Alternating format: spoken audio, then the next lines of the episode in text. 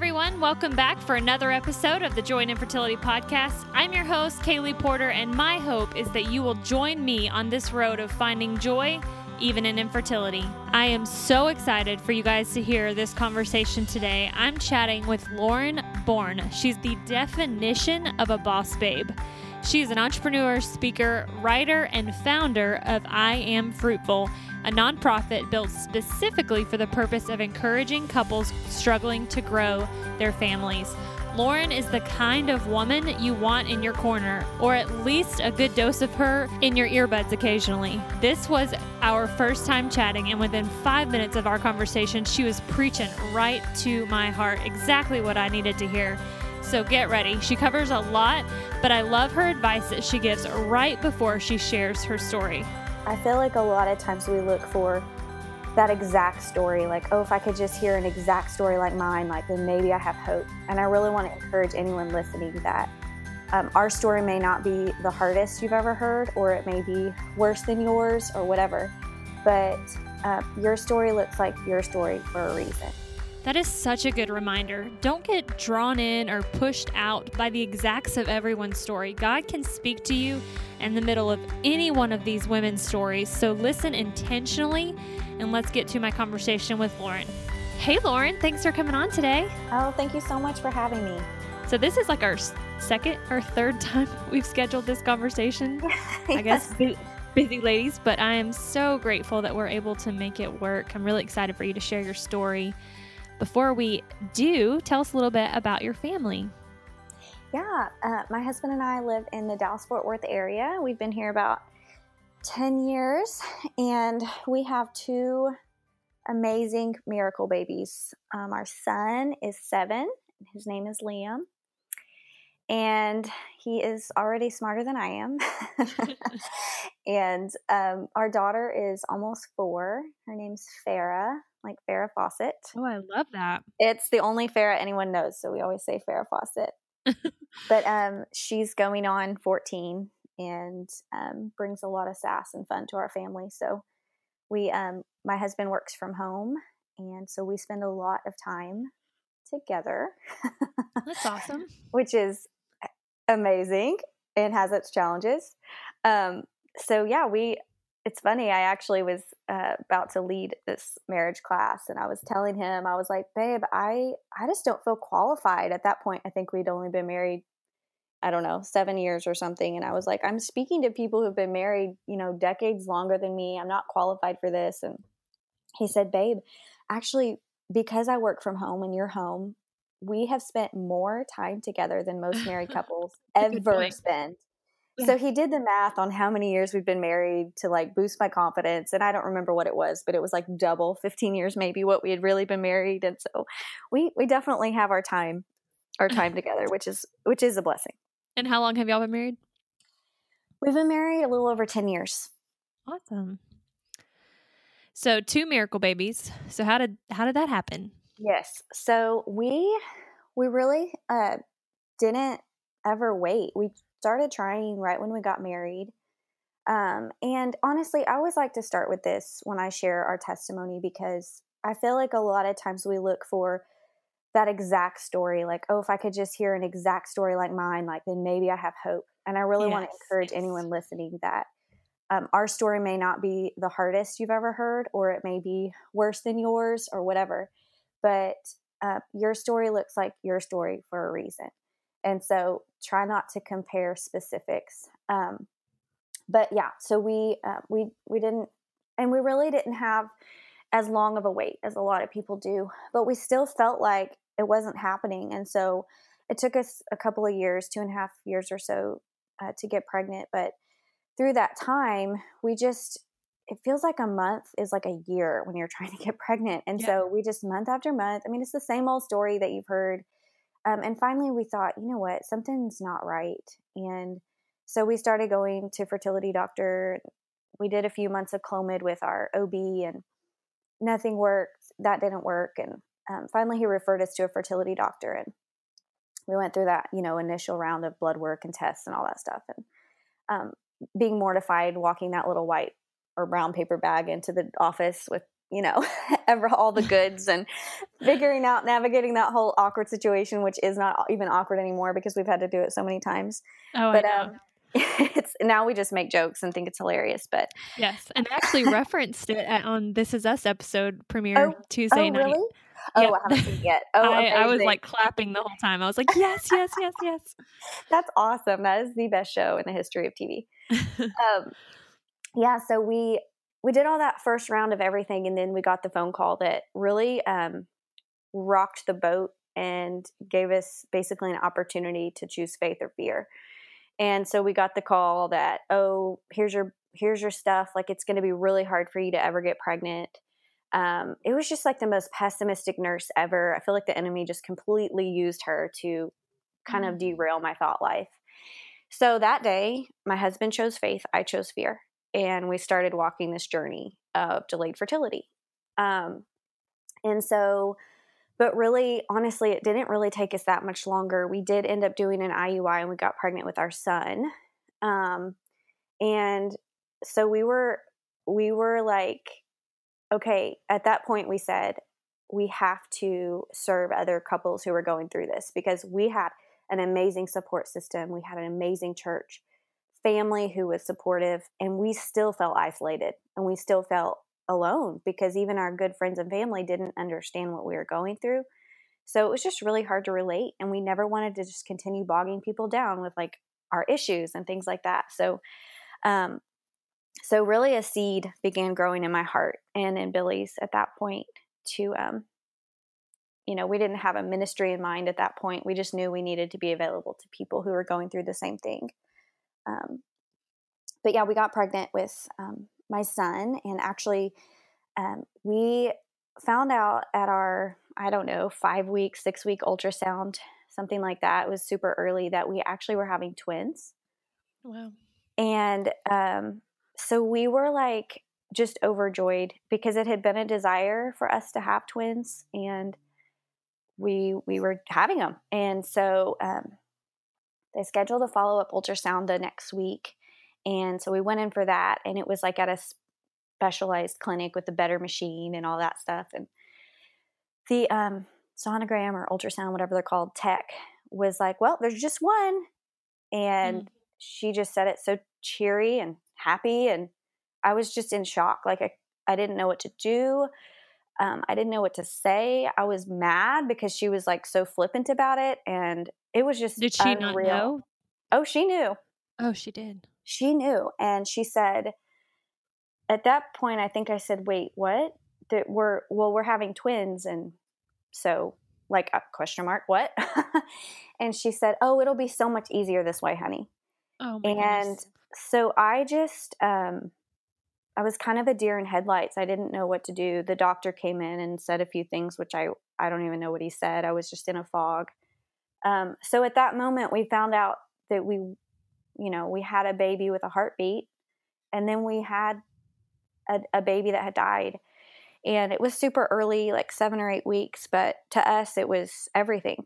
And so that was one of the pivotal points in our fertility journey because we had to figure out how to how to grieve and at the same time we had to cel- celebrate. I mean we were celebrating we were still having a baby. Mhm.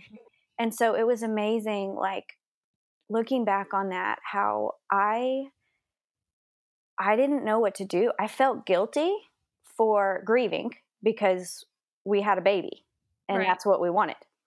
And then i felt guilty for celebrating because we lost a baby and i didn't even know how to grieve or how to process it And so um, honestly i did not grieve that loss until years later.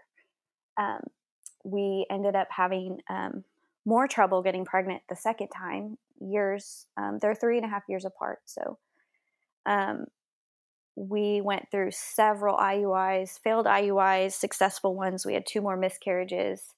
And so during that time i of having more miscarriages i started realizing what i had lost the first time in my son's twin and um, really began taking that to the lord and allowing him to just walk with me through it and allowing myself to cry and allowing myself to ask really really hard questions And um, so thankfully, the Lord showed me what it looked like to grieve in a healthy way. And I just processed that first loss.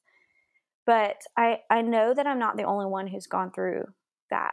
Um, I've heard because I've been open about our story, our miscarriage story, I've had several people come up to me and say, "Oh, we we lost a twin too," and everyone experiences the same thing. There's a there's a guilt and there's a shame that comes in that's not from the Lord, a shame that comes in that says you should not be celebrating your baby because you just lost a baby.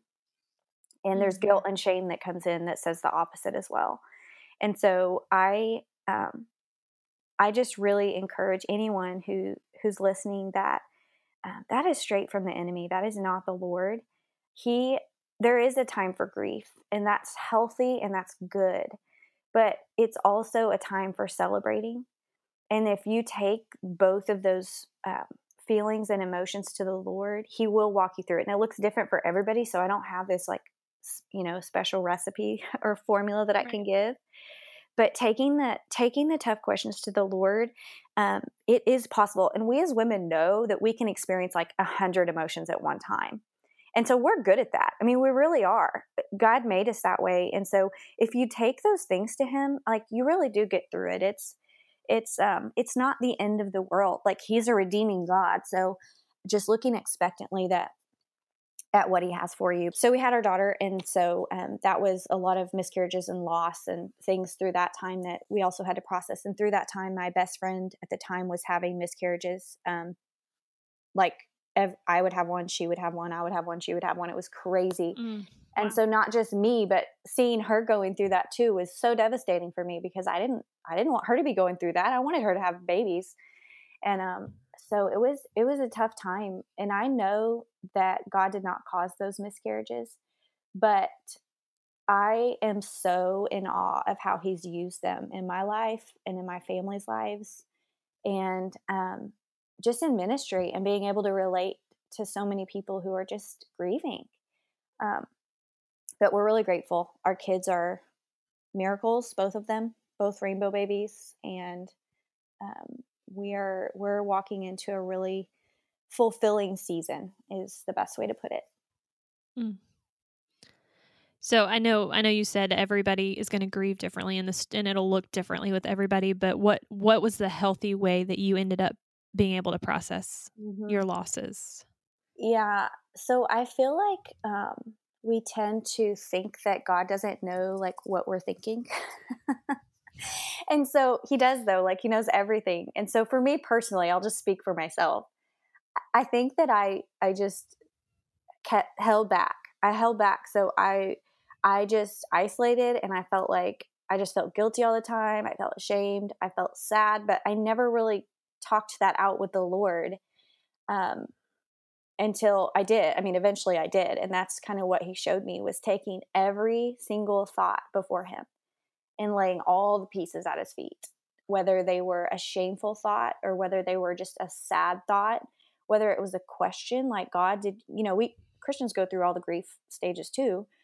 Um, they just look a little bit different, but we go through that anger stage. And for me, I was like, okay, I I cannot be angry with God. Like I just refuse to do that. Although I know I know a lot of people go through that, but it was this point where I said, I'm not going to be angry with God, but I'm starting to feel like I'm getting there. So, Lord, I need you to show me why this happened. Like, did you cause this? Because if you did, I'm angry. And if you didn't, I can release that anger and move on. And so, I think just being okay with like going through those stages and um, not staying there too long. I, I see women who are grieving and grieving and grieving for years and years and years. And I feel like if that if it's gone on for that long, that maybe we haven't quite taken all of our thoughts and feelings and emotions to the Lord. Um, one thing that mm-hmm. helped me was just journaling. And um, some days I would write like two pages, which really isn't a lot, but during grief, it's kind of hard to even, it was hard for me to even write. And then some days I would literally write one sentence. And usually those were the days I was angry, but I at least got my thoughts out on paper. Um, mm. And I think that's really, really important. Another thing that I I feel is very important is to not isolate.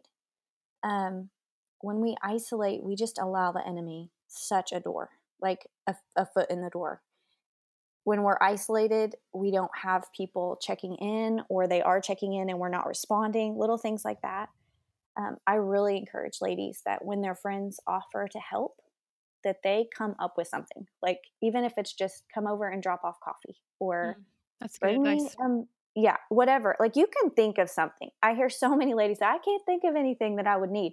Yes, you can. You can think of something you need, even if it's just seriously drop off your favorite beverage at your front door um, it just it feels good whenever we're supported and um, i mean that's something i've been working on is receiving but um, i always encourage ladies to receive help and not isolate because um, fr- friends want to help i mean they want to help you and they don't always know what to say but that's another thing in your grief is i think we tend to get really offended when we're grieving because we're like poor me. I mean it is poor me. It's like the worst thing ever. I'm not trying to minimize that. But we tend to want everyone to know exactly what to say and usually people don't have a freaking clue what to say. Like i don't yeah. even know what to say and i've been through it and it's oh, so oh, yeah. hard. I'm it's guilty so of saying everything that we all talk yeah. about how how dare people say this to me i think i've said it all yes. through yes, the years I have, I have too that's exactly right it's hard it's hard it's awkward it's just awkward when people go through loss it is awkward and so it's hard to know what to say. And so I think another piece of advice I have for ladies who are grieving is just to give grace because we've all mm-hmm. said things that we didn't understand what we were saying. And if someone's saying something instead of nothing, then they care. Like that's the yeah. point. They they do care. Mm-hmm. Um, but I think that my biggest suggestion while going through grief, and this is something that really was a tipping point for me, um, when we were grieving and just waiting was um, just asking the Lord to show me who I am, who I am in Him, because that's really what it comes down to. If we know who we are in Christ, like everything else falls in place. And the big things don't seem so big anymore. And so I always encourage ladies to just look like look up some scriptures on who you are like who does god say you are um, what does he have in place for you like what are the what are the promises that he has for you and then begin speaking life over your situation so at what point in this journey did your ministry i mean i know you talked about in the beginning it was you just wanted to be available but that kind of was birthed into something else yeah it was um yeah it was a desire in my heart all along and i really just began stewarding stewarding little opportunities um, women would somehow know that what we were going through, even though we weren't super public about it or anything. Um, you know, friends of friends would call and say, Hey, I just had a miscarriage, or we've been trying for three years and we are still not pregnant, but nobody knows. Could you meet me for coffee? And so I just began stewarding the moments. And I would go meet for coffee or take a phone call or meet someone at church. And um, the desire kept growing because I was seeing how valuable it was just to have community um, surrounding that topic of infertility and miscarriage. And so, in when my daughter was a baby, I sat down for a quiet time one day, and the Lord had put the story of Hosea on my heart, and I was just reading and I saw how God asked him to go marry a prostitute. And he was like, okay. Like it was just so simple. He, God asked him to do something insane. And he just said, okay, I'll go do it. And I had this burning desire in my heart to be quickly obedient to the Lord. And so I began writing and praying, writing my prayers and just saying, Lord, I want to be quickly obedient. And then I put my journal away because I was like, no, wait, hold on. if I ask him, maybe. Yeah.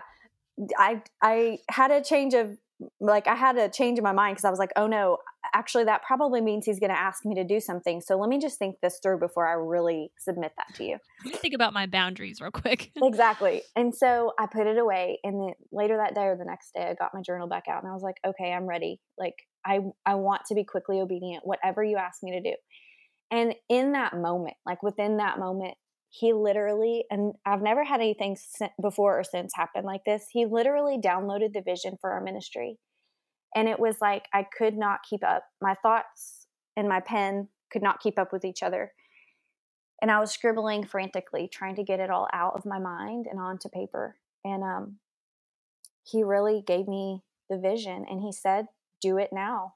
And I'm I'm a recovering perfectionist, so I tend to like everything to be like perfect before I launch something or all in place before I announce it or whatever. And he told me to start with at the time Periscope had just come out and so it was like this new thing where you could do videos and people could watch live and that's the idea he gave me and that was the beginning of it. And so I started going live on Periscope and it was amazing how quickly people just came out of the woodworks needing support for delayed fertility or going through adoption or miscarriage. And so mm-hmm. I just began sharing the word. And what does the word say about your fertility? What does God say about it? What does He say about who you are? What are His promises for fertility? Let's go through some Bible stories on fertility. And so I, I and I personally had to begin digging in for myself to understand all these things. Um, and that's really how we got started. And it's unbelievable how quickly it's grown and how the Lord is um, just been every single thing he's asked us to do for the ministry. He has provided the people, he's provided the finances, he's provided anything, the resources that we need, um, the venue that we need, like every single thing he asked us to do. And so it's been a huge life lesson for me. If we just step out in faith and do the ones, like just one step towards whatever he's asking us to do, it's amazing what falls in line. Mm-hmm. Um, I never wanted to go. I mean, I never had a desire to go into ministry. I really didn't. I thought I'd go into corporate America and then have kids and stay home all all day, you know. And so um, it's just amazing how when we submit to the Lord, He can just take our desires and honestly change them. Um, so that's just that's kind of how we got started. And it's called I Am Fruitful, and the website's iamfruitful.org. You mm-hmm. can follow them on Instagram and Facebook. And so you guys have been working on something pretty cool. Can you tell us about the Hope Boxes? Yeah, so we've actually been um, giving care packages for about a year and a half um, to just ladies who have a miscarriage. It could be early, you know, a chemical pregnancy. I consider that a miscarriage. Um, mm. or it could be like a baby who uh, died, had like a SIDS issue or something. That's about the gambit of what we run. But um, we've been doing that about a year and a half. But just recently, we rebranded them. We call them Hope Boxes now, and um, we just assembled a hundred more Hope Boxes last week. So we've partnered with um, a couple of churches and ministries across the nation who basically, when their when their ladies have a miscarriage and come to them for support, they send us their name, and then we send out a Hope Box. Um, we're also wow. going to be putting them for sale because we've had such I mean, we've had so many people ask and request that we have them for sale. And so what we've realized, it's not really about uh, putting them on sale is not about the one who's receiving it. It's about the one who's giving it because the people who are requesting them are friends and they're like, I don't know what to do, exactly. but I could send that easily. So we're going to be making those available to purchase um, here in a couple of weeks. But right now we just give them. That's one of our biggest programs is just sending hope boxes. Um, it's tangible hope. And the coolest thing about it is that there's a letter, and that's the cheapest thing in the box, but it goes right on top. So when they open it, they see this letter. And in the letter, it's got scriptures and it's got uh, links to resources. And basically, we connect them with our ministry so that they can get some more support, so they can jump into an online group or we have a prayer team so they can submit a prayer request to our prayer team who prays over them for like a month. And so we have several programs that are free that they can then get connected with from the Hope Box. So it's really not just about here, here's a gift, like, and let's move on. It's here's a gift. We're so sorry. We care about you. You're not alone. Here's how you can get some support. Mm-hmm. Wow, that's awesome. So you've told me that there's something really on your heart that you wanted to share today. Go ahead and let's talk about that. I just I I have this um just this topic on my heart um, lately that we just support that women support each other. I feel like we live in this generation where we feel like if I help her win, I'm losing. And mm-hmm. so, even in the world of fertility, we support each other until she gets pregnant. We will walk through the fire with her if she's grieving. We're so sorry, we're there.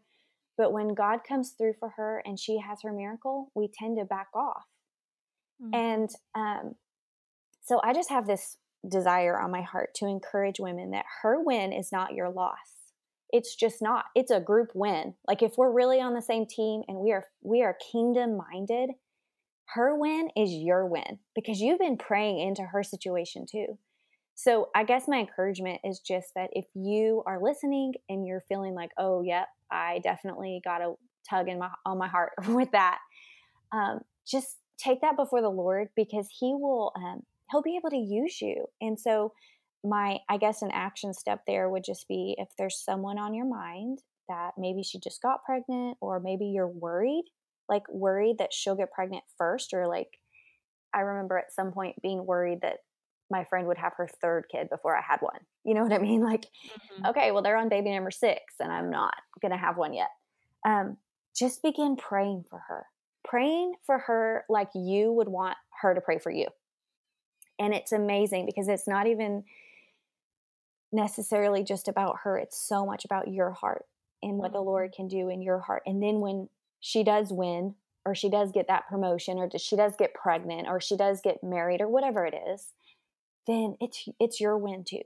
So um so that's that's just that's what the Lord's been showing me lately because one of my top strengths is competition and like on the strengths finders test. Yeah.